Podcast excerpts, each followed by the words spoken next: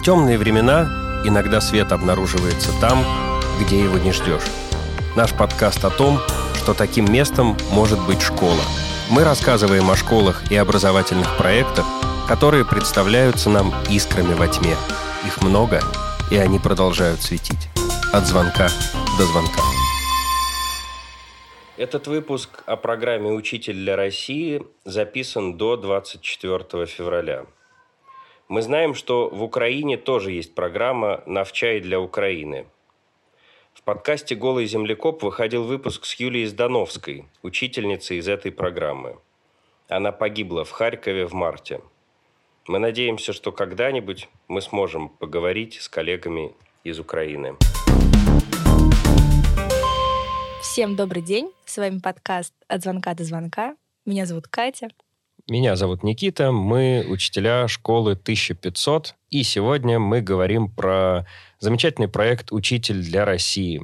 В гостях у нас наша коллега Аня Девяткина, Анна Николаевна. А, меня зовут Аня. Я работаю сейчас в двух школах. В школе 1500 и в Европейской гимназии. А, да. Ну, собственно, я выпускница второго набора «Учитель России». Когда я там была, я работала в школе в Ермолино в Калужской области. Э, с нами сегодня Лена Бахтина. Это выпускница факультета психологии СПБГУ, сооснователь проекта по адаптации детей инофонов «Одинаково разные», и в программе УДР отвечает за обучение и поддержку учителей. И так же, как Аня, выпускница второго набора «Учителя для России». Лена. А, да, привет. Э, Все так, а, но моя роль немного отличалась, э, когда я была в программе участницы, потому что я была педагогом-психологом в школе, но э, заменила такое количество уроков и учителей, что с учительством была тоже сильно связана, да. Спасибо. С нами Антон Ткаченко, методист по русскому языку и литературе в программе «Учитель для России» и преподаватель и заместитель по развитию образовательной среды в школе «Золотое сечение». Да, всем добрый день. Вообще, когда это все началось? Вот э, Аня и Лена, выпускницы второго набора, это какой год? Это 2016. И тогда были только три региона. А, мне кажется, Калужская область, Воронежская, чуть-чуть Московская оставалась и Тамбовская. То есть набор это два года, то есть вы один год учитесь, другой год работаете или как? Нет. Или в смысле вы два года работали просто, да? Два года работаешь. Я знаю про летний, лай... ну, летний лагерь или школу обучения. Ну, выглядит как э, детский лагерь, только для взрослых, очень классный, где все учатся быть учителями. Это месяц в Калужской области. Собственно, если говорить про обучение, то это первая часть э, обучения участников, которые к нам приходят, и это действительно э, месяц за городом, и это называется летний институт. Это очень интенсивный курс по тому, как быть учителями, по тому, как взаимодействовать с детьми, детьми, а, что делать, когда ты оказываешься в новом контексте для себя, и как взаимодействовать там, с местными жителями, как адаптироваться в этом новом месте, потому что многие участники первый раз получают эту профессию и при этом еще переезжают. И для некоторых это первый опыт переезда, и это тоже довольно сложно бывает для них. И да, э, собственно, лагерь, про который ты говоришь, это территория лета. Э, и в этом году мы будем делать территорию лета в восьми школах. Э, и это лагерь на две недели для детей, где учителя проводят свои первые уроки, а ученики хорошо проводят время. Вот, это очень дорогое для нас ценное мероприятие. То есть это и для учителей, и для учеников одновременно, да? А, да, и ученики предупреждены о том, что люди, которые к ним придут, первый раз приходят вести уроки, и Будут что... на них тренироваться. А, ну, не совсем тренироваться, но ученики чувствуют свою ответственность, то, что они могут как-то а, подсказать, может быть, дать обратную uh-huh. связь учителю про то, как это было для них. И они вообще-то довольно заботливыми становятся по отношению к учителям и к их какому-то волнению, там, если они растерялись, что-то забыли. При этом они выбирают э, сами, на какие уроки они хотят, э, хотят ходить, и могут там перейти с одного урока на другой, там довольно демократичные, свободные эм, условия. Это обязательно то, что мы создаем внутри этого лагеря. Эм, поэтому учителей тоже довольно сложная задача. Им нужно э, сделать так, чтобы дети оставались заинтересованными все время, пока они находятся в лагере. А ученики могут э, любые участвовать в этом? Да, Ну, то есть абсолютно. группа разновозрастная, получается, в классе, или там все пятого класса и все десятого класса? Или могут быть э, микс? Обычно мы, обычно мы делаем э, разные группы. Начальной школы точно отдельно. Э, и группы, которые там чуть постарше, например, пятый, шестой, седьмой класс, они могут быть вместе. И совсем старшеклассники, они э, тоже отдельно вместе ходят по урокам. Вот. А учителя? Антон? Как попасть э, учителю в проект? Как попасть учителю в «Учитель для России»? Да. Или на территорию лет? Это разные вещи? Нет, подождите, территория лета Меняем это... вопрос, часть вопрос. образовательной программы. Да, Да, это территория лета это подготовка. подготовка к тому, чтобы выйти 1 сентября в школу. Соответственно, это часть летнего института. То есть летний институт состоит из нескольких частей. Первая часть это обучение, где приезжают там методисты, спикеры, какие-то знатные, значит, профессионалы своего дела. Типа тебя. Типа меня, да.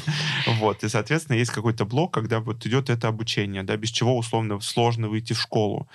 Вот. А вторая часть как раз-таки живые дети, где можно попробовать, где можно, соответственно, попробовать вот эти самые главные принципы всей гуманистической педагогики, принципы программы, которые, э, ну, то есть она пропагандирует, да, и попробовать их в. Мне кажется, как раз-таки эффект этого лагеря, он в том, что школа раскрывается по-другому. И я помню истории, когда э, дети, которые, допустим, да, потом приходили в сентябре там в эту же школу, в которой проходил лагерь, они не могли понять, что произошло со школой. Вот здесь вот мы вроде рисовали, все приклеивали, да, что-то делали, а тут опять она превращается в какую-то консервативную такую организацию, где э, нужно ходить строем, э, нельзя там, не знаю, со взрослым разговаривать на равных и так далее. И как раз-таки вот эта история того, что взрослые пробуют создавать эту эту среду, в первую очередь, да, пробуют эм, этот контекст осваивать, когда, ну, то есть там красивые учительницы, как Аня, там Лена приходит с,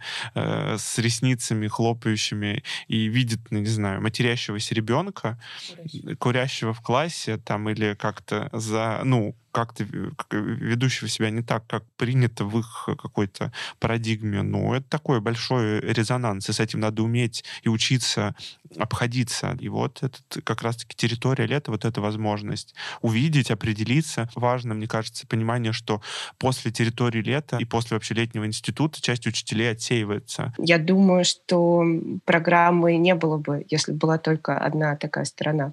И э, действительно, мы, когда заходим в новый регион, регион то мы у министерства запрашиваем школы с самыми низкими образовательными результатами, потому что это такие школы, в которых неравенство в образовании, а это то, с чем мы работаем в первую очередь, проявляется ярче всего. До этих школ качественные специалисты реже доезжают, либо этих специалистов просто не хватает, и один местный талантливый учитель может вести там четыре предмета, и это очень тяжело. Невозможно все эти предметы одинаково хорошо знать и одинаково хорошо давать детям.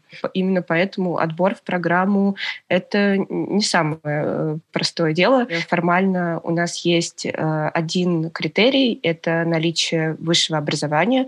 Если мы говорим про психологов, то это наличие э, высшего психологического образования обязательно. Но дальше идет пять этапов отбора. Это анкета, скайп-интервью, онлайн-тур, такой день собеседования и разных упражнений, которые делают кандидаты в программу. Это собеседование с методистом. Э, Например, учителя там, русской литературы собеседуются вот с Антоном. Мгм. И дальше э, те люди, которые прошли эти четыре этапа, попадают на летний институт.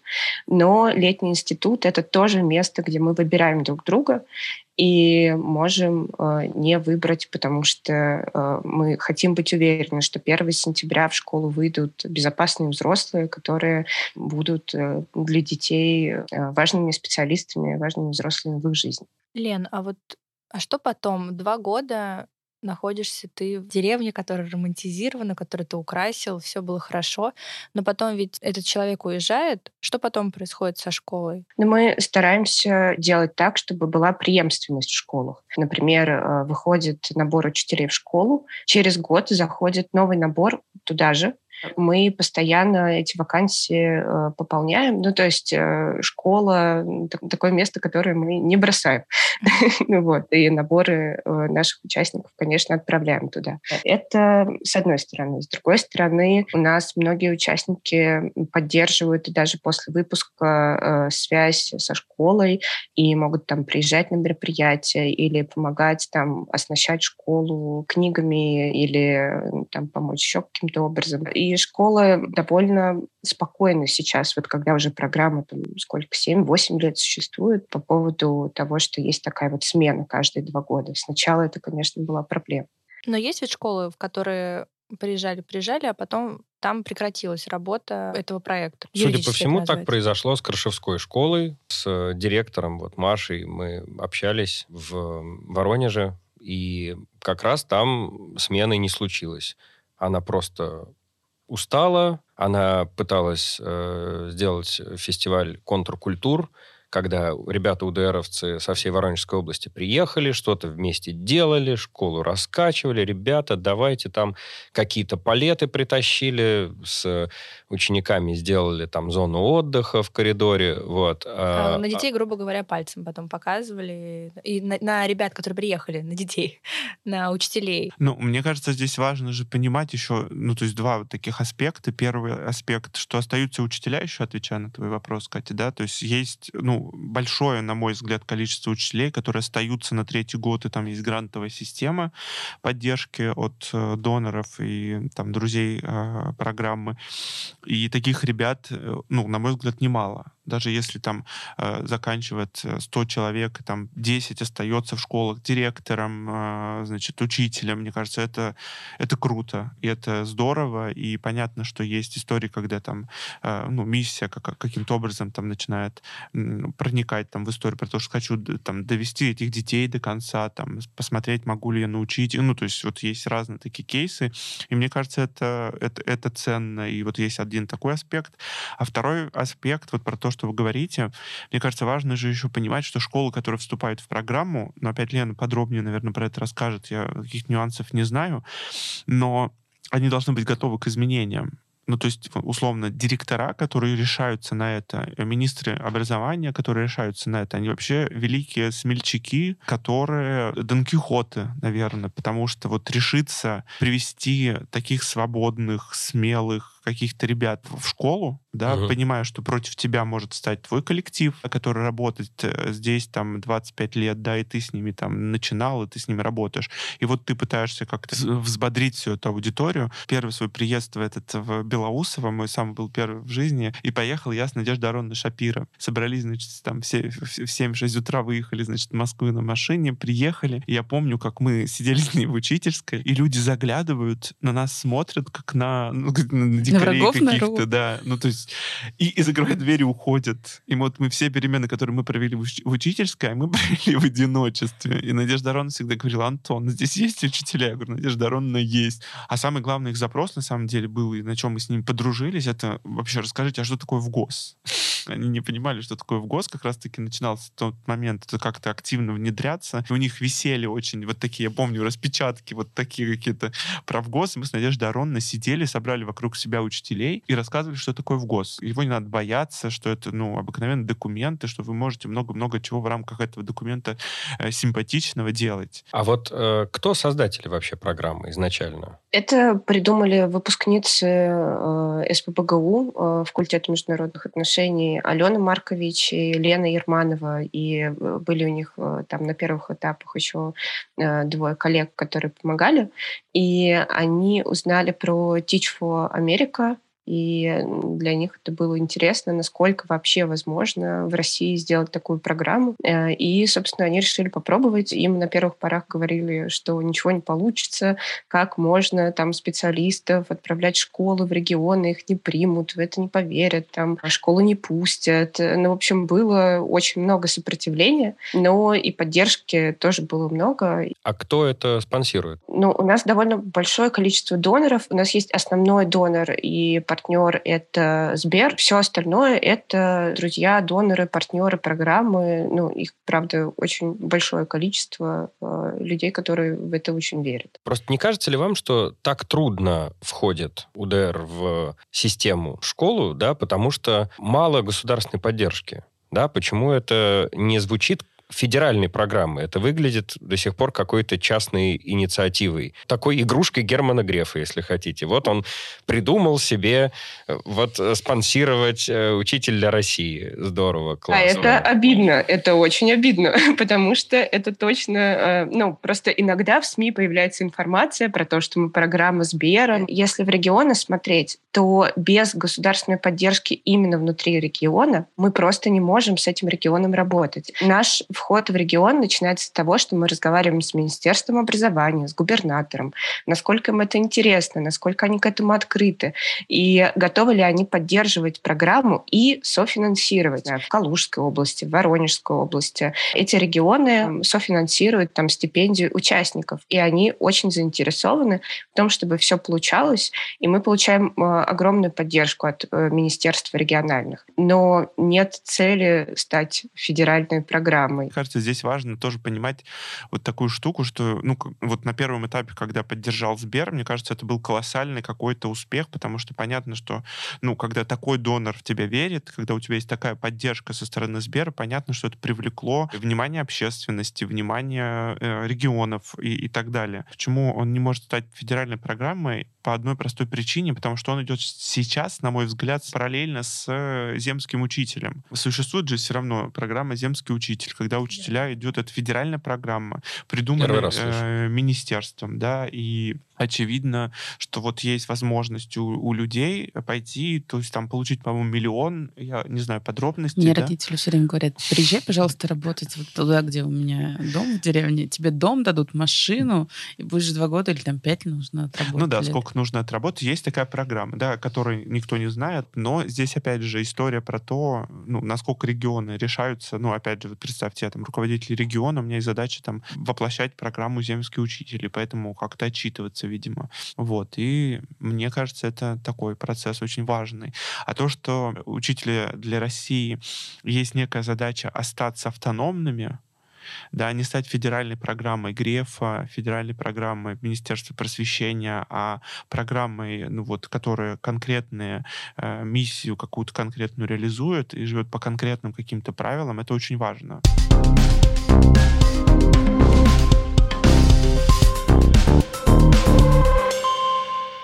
Про миссию с трех сторон.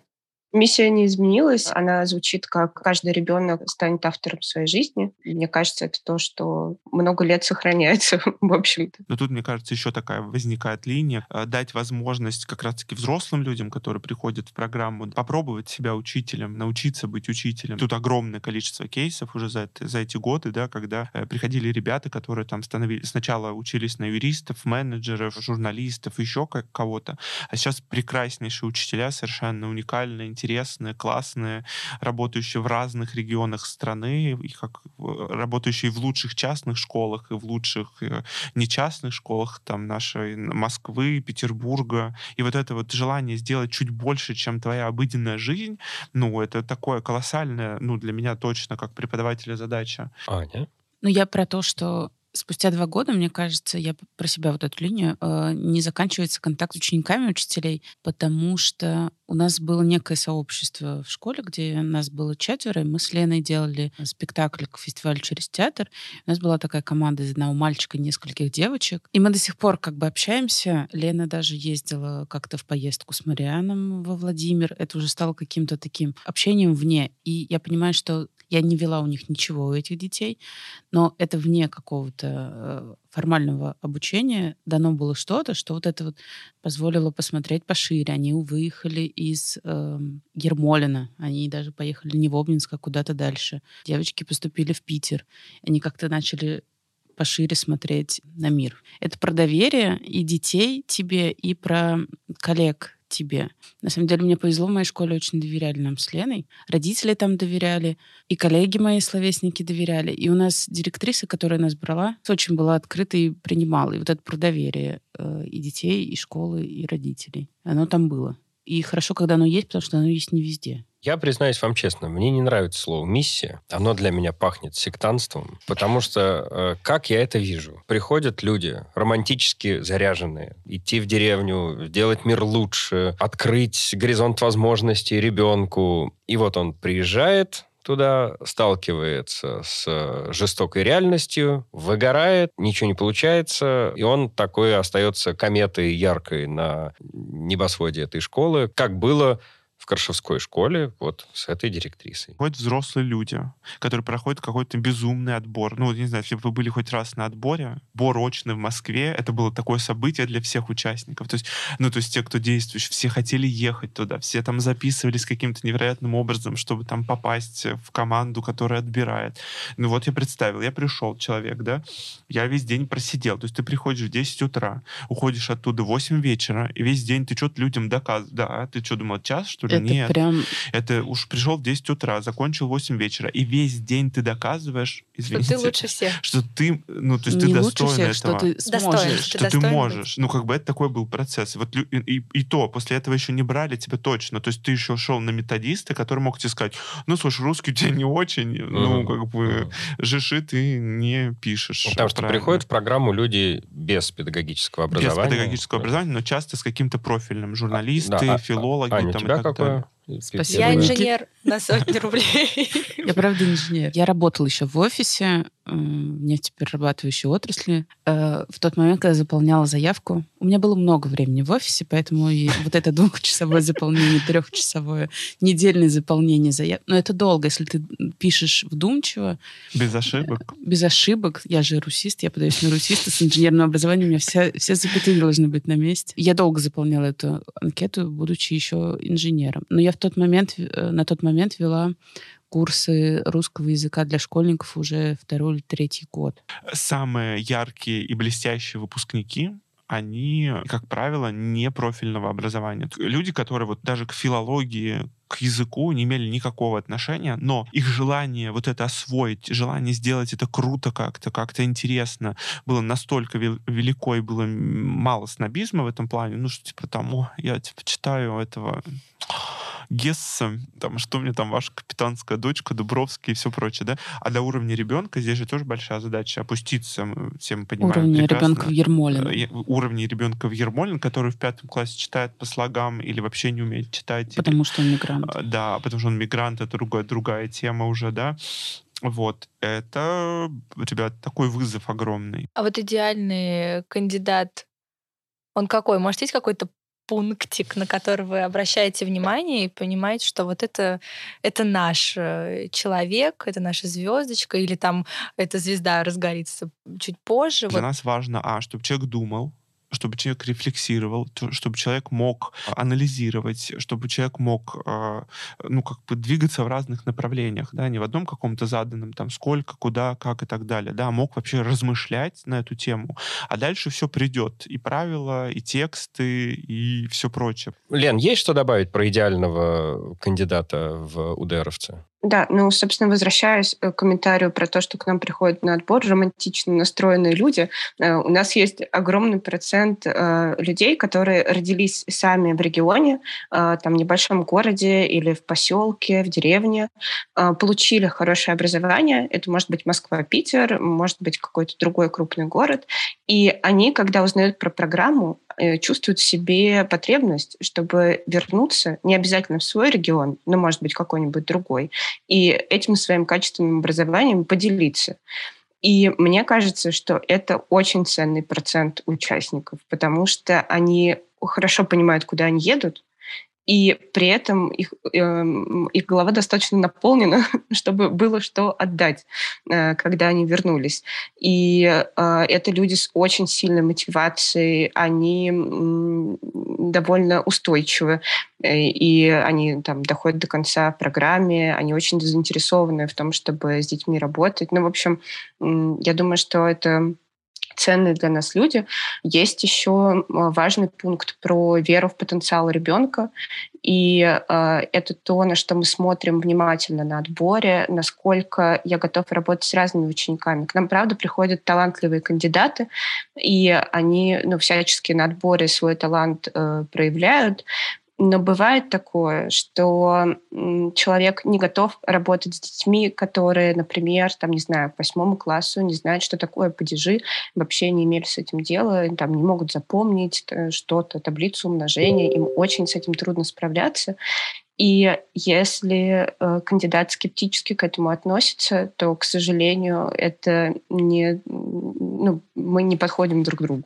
Здесь еще есть очень важный сейчас э, срез э, учителей, которые работают в школах. Ну, допустим, вот мы познакомились с вами, да, там я пришел, вы меня увидели, и на следующий год приходят учителя, с которыми вот э, участники наши повзаимодействовали. И мне кажется, это тоже такой, ну, успех колоссальный, когда приходят ребята молодые и не молодые. Мы тоже переживали, мне кажется, такой у меня есть, у меня в методическом объединении была Надежда из Малоярославца, совершенно блестящая женщина, которая в 40 с лишним лет решила, будучи уже заучим в школе, таким солидным и серьезным, пойти в программу Здорово. А есть какая-то статистика, кто приходит? У нас не то, чтобы есть статистика, у нас скорее э, есть такие профили людей, которые к нам приходят. Uh-huh. И э, там, вот, например, те, кто сами из региона, из сложного контекста, и они решили вернуться. Есть отдельная такая категория, как родители, которые беспокоятся за образование собственных детей, и поэтому им важно помочь и другим детям заодно. И они переезжают там с детьми, с одним, двумя, с тремя детьми по-разному. Вот с четырьмя, мне кажется, это наш рекорд э, Воронежской области. То есть родители э, становятся учителями? Да-да. да. И, и учат собственных детей? И других э, заодно? Нет, они, они чаще всего не, не учат собственных детей, но их так беспокоит образование э, детей в целом, потому что они думают про образование своих детей. И поэтому они хотят посмотреть они, на него изнутри. Они хотят его м, делать лучше. изнутри. Класс. Вот об этом я даже не задумывалась, что родители тоже могут. Мне кажется, есть еще учителя, которые пробовали зайти в школу, им там было больно, О, в общеобразовательный. Да, да. И они как-то собрались с силами и пошли еще раз, только уже с поддержкой mm-hmm. сообщества, методистов, э, то, что нам дают меньше часов, на нас не сбрасывают сразу все и вся, как это бывает часто с молодыми специалистами. Если я хочу остаться в своей секте, действительно, да, если у меня уже есть место, но хочу взять что-то, какой-то опыт из э, учителя для России, я не знаю, прийти как-то посмотреть, послушать, послушать, подсмотреть. подсмотреть как-то, да, немножко так заглянуть в щелочку. Это возможно? Присоединиться к нашей образовательной программе невозможно, а, потому что она эм, эксклюзивно делается только для участников программы, поэтому, э, поверь, два года это не так долго, как кажется. Можно отдать свой долг регионам и э, съездить все посмотреть изнутри. Но э, у нас есть возможность волонтерства, например, есть куча проектов, которые делают участники, например, контур культур в Коршево, который проходил. Uh-huh, и. Э, можно приехать на три дня, помочь. Э, мы проводим кучу всего. И я думаю, что присоединиться, посмотреть на это изнутри можно через волонтерство на проектах, которые участники инициируют. Это вполне да. Аня, вот смотри, ты э, была в проекте «Учитель для России», да, э, в Ермолино. Ты работала у нас в школе, да, сейчас ты работаешь в новой школе. Ну, в новой, в смысле, в европейской гимназии. Для тебя первоначальные ценности, которые ты открыла для себя в проекте «Учитель для России», они для тебя такими же и остаются, и ты дальше также ощущаешь вот эту миссию в образовании, себя в образовании в разных местах? Или в зависимости от места, от школы ты меняешься? Я скажу так, что в разных школах я чувствую себя по-разному, в зависимости от того, насколько мне комфортно в этой среде, насколько там есть доверие и совпадают ценности. И возвращаясь к вопросу миссии, у Европейской гимназии, вот э, когда был разговор, я пересмотрела, перечитала миссию, которую мы сформулировали в этом году, всеобщую, голосованием учителей, детей, родителей и управляющей команды, она очень близка той, которая в ДР, тоже про то, что мы авторы своей жизни и учителя, и дети, Возможно, поэтому у нас вся кафедра почти это УДР, словесников. Правда? Да, у нас одна девочка только не УДР. Серьезно? У нас там Максим, Олег Симонян, Даша Калинина и Даша Кутейникова. Мы там просто заседание кафедры, заседание УДР ничем не отличается. Там очень много УДР, УДРовцев э, разных предметов, и театралы, и англичане, и математики. Мне кажется, это показатель того, что вот это та среда, в которой похожи по ценностям, поэтому там так много людей обратно притягивается.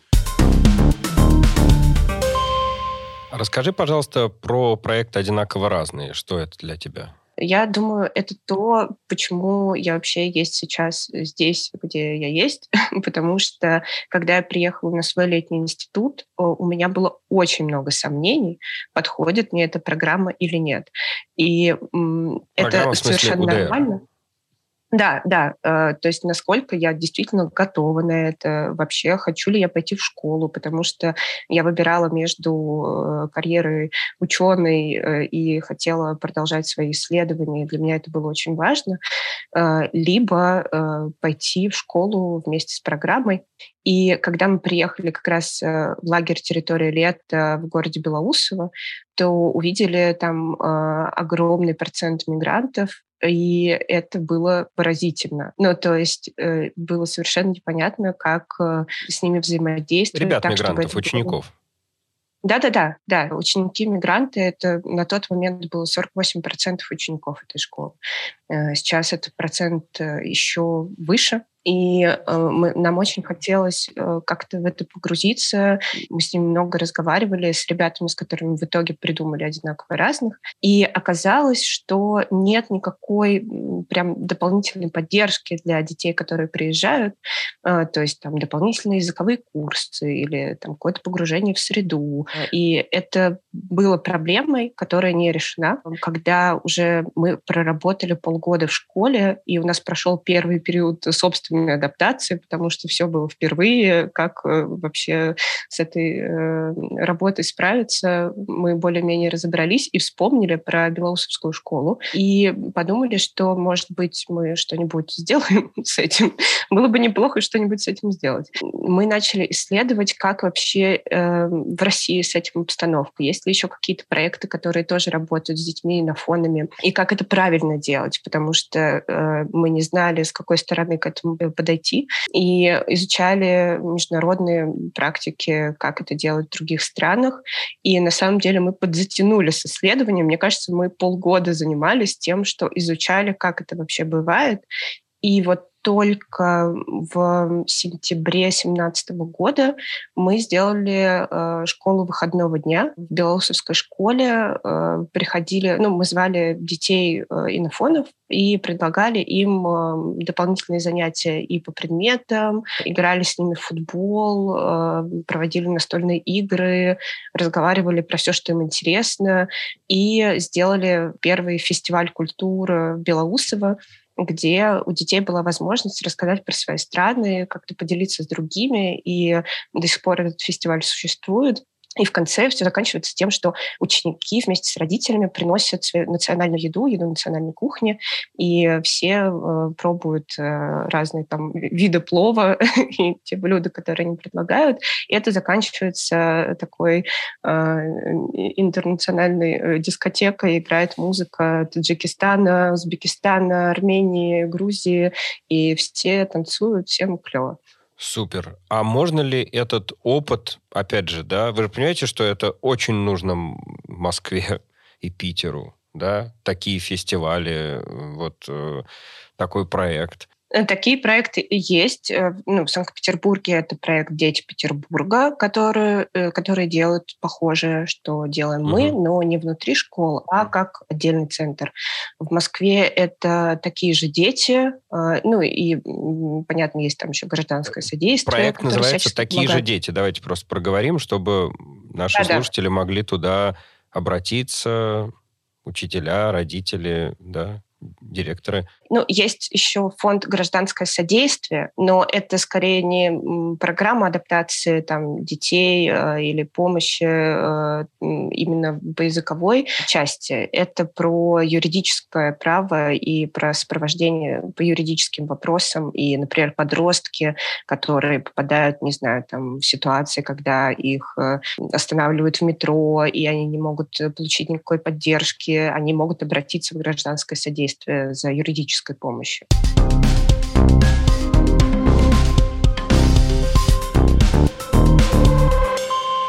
предлагаю перейти к интерактивной части нашего мероприятия.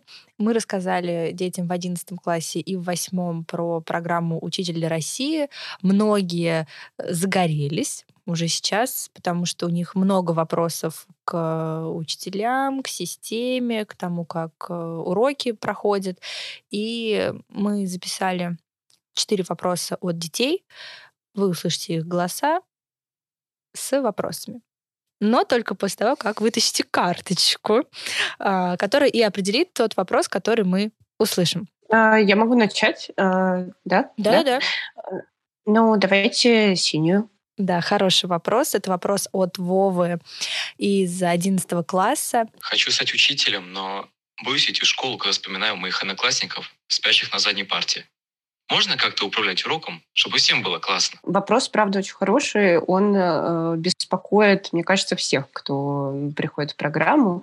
И, собственно, поэтому ну, у нас есть огромный образовательный блок про класс-менеджмент и управление поведением. Здесь главное не поставить там крест сразу, э, что вот они спят, наверное, я плохой учитель или мой урок неинтересный. Вообще у подростков довольно серьезная нагрузка, если мы говорим там про школу. Может быть, э, ребята устали, и для них это какая-то необходимость поспать прямо сейчас. Я думаю, что если э, спросить учеников напрямую, и они могут вполне дать ответ, почему с ними это происходит. Но у меня все равно такой серьезный вопрос. Почему тогда у нас на педагогике ничего живого и настоящего не происходит. Но система все равно диктует свои условия, да, и пока система будет вот выстроена так, э, то ну, вряд ли ВУЗ может там педагогически или не педагогически очень сильно э, перестроиться. То есть взаимодействие УДР с педвузом нет. Э, взаимодействие есть, и вообще, если говорить про совмещение, то участие в «Учителе России» — это и есть отчасти совмещение э, с э, учебой в университете, потому что все наши участники зачисляются в Высшую школу экономики и получают два диплома о профессиональной переподготовке, что дает им право, собственно, работать в школе, быть учителями. И все два года, пока они проходят программу, они параллельно обучаются в вышке, и э, поэтому совмещать это с чем-то еще, мне кажется, это безумие с точки зрения нагрузки. И еще про сотрудничество мы э, дружим э, с Московским педагогическим университетом. Мы не закрыты друг от друга. Наоборот, э, педагогические вузы как раз в этом опыте очень заинтересованы. И, например, э, им интересно, как мы осуществляем коучинг в образовании. И нужно ли это вводить как практику в московские школы. И даже сама постановка этого вопроса дает надежду на то, что появится коучинг в образовании для учителей, качественный, э, ну, может быть, начиная там э, со столиц, ну и дальше по регионам. Это довольно круто. Я здесь с Леной не согласен. Понятно, что фрагментарно всем интересно, все интересуются и так далее, но глобально вузы не готовы перейти на эту систему, да, потому что там уникальность УДР в том, что ты сразу выходишь на практику, вот, ты тут же учишься, да, шить сапоги, ну, то есть, ну, как ремесло определенное. А тут да? мы читаем, как да. шить, и да, да, да, потом читаем, не шьем как шить, а потом, как бы, у нас не получается, потому что мы э, не умеем, вдев... ну, то есть, что-то там иголку, да, нитковую иголку. Э, очень важный вопрос, вот в связи с этим вопросом, да, к Лене, вот если э, участник, учитель для России, да, ему плохо, он может там связаться с психологом и решить какие-то свои проблемы? У нас есть большая команда кураторов. Это выпускники программы, которые прошли обучение по коучингу, и они сопровождают такие группы участников. Они начинают это делать с летнего института и делают это в течение двух лет. То есть куратор приезжает к тебе минимум раз в месяц, э, смотрит твой урок и проводит коуч-сессию про то, как ты себя чувствуешь. И это такое профессиональное сопровождение, и у каждого участника есть возможность, когда он чувствует себя нехорошо, позвонить своему куратору, написать ему, сказать, что, кажется, мне там нужна коуч-сессия прямо сейчас, потому что там что-то со мной происходит. И э, это то, чем участники активно пользуются. Но, конечно, там кураторы — это люди, э, которые не психологи. И если они понимают, что необходима психологическая поддержка, то, ну, во-первых, у нас есть список контактов, которые мы можем передать участникам, там, например, психологов в его регионе. либо точечно там оплатить несколько консультаций угу. у психолога, когда это необходимо. Но самое главное, вот. общем, поддержка Но основная, есть. Да. Кого вы точно не возьмете в программу, а кого точно возьмете? Кого точно я не возьму в программу? Я, я же, да, не возьму в программу. Точно не возьму в программу, наверное, ну, человек, который непримирим к ошибкам, а кого я точно возьму в программу? Ну, наверное, человека, который, которому интересно жить, смотреть, изучать, разговаривать, слушать. Еще, еще же в нашей важной системе истории, чтобы человек слушать мог, да, часто же есть Обратная учителя, которые любят, э, э, ну, любят там красоваться, радоваться. Uh-huh. И вот сейчас Аня говорила, тоже себя думаю, господи, это хороший урок, хороший урок. Ну, а учитель, который только сам поговорил, ушел, и, ну, то есть... Это хороший урок? Это хороший урок, вопрос большой, да. Но если в этот момент случилось какой-то инсайт у кого-то, почему не... Ну, то есть у меня есть такой учитель в нашей школе, очень известный. Вот. Ну, то есть я не скажу, что в жизни его... Ну, то есть его уроки — это деятельность, да. А, но, условно, сколько инсайтов случится... Ну, я про Быкова сейчас, Дима, да?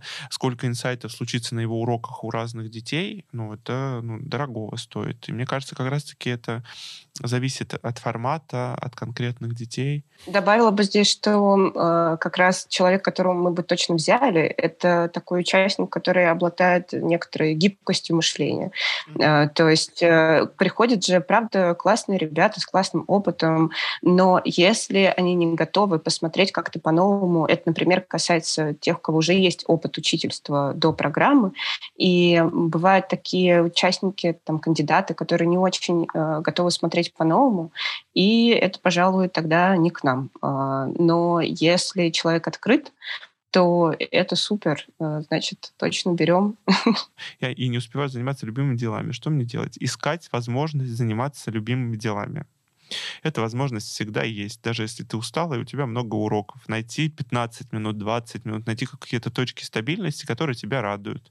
Ну, условно, там, чашка кофе, там, э, звонок э, друзьям, э, поход в театр, просмотр фильма. И вот прям найти вот эти точки, записать их себе на листочек, что вот я на неделе должна сделать вот прям вот это, вот это, вот это. И пусть это будет тоже твое расписание, которое ты должна в конце сверять. И если ты это будешь делать, то к тебе будет возвращаться получаться какая-то э, история. Потому что мне кажется, ну, понятно, что много уроков, и жизнь на уроках не заканчивается. Это только маленький фрагмент вашей жизни, а дальше здоровье важнее и психологическое, и физиологическое. А ЕГЭ все сдадут. А учителю? Тоже выписать можно? Рецепт Рецепт, какую-то волшебную таблетку от гонки. Мне кажется, то же самое все, нет? Ну э, да, мне кажется, как? А какой ты бы дал совет? Лен, ты какой бы дала совет? А вот если говорить про тех, кто подустали, я это первый раз э, услышала в университете, мне это до сих пор очень помогает. Э, важно помнить о том, что мир не заканчивается на педагогике, на твоей конкретной школе, на этом классе. Это очень важная профессия, эти дети супер. Но здорово, когда есть что-то еще.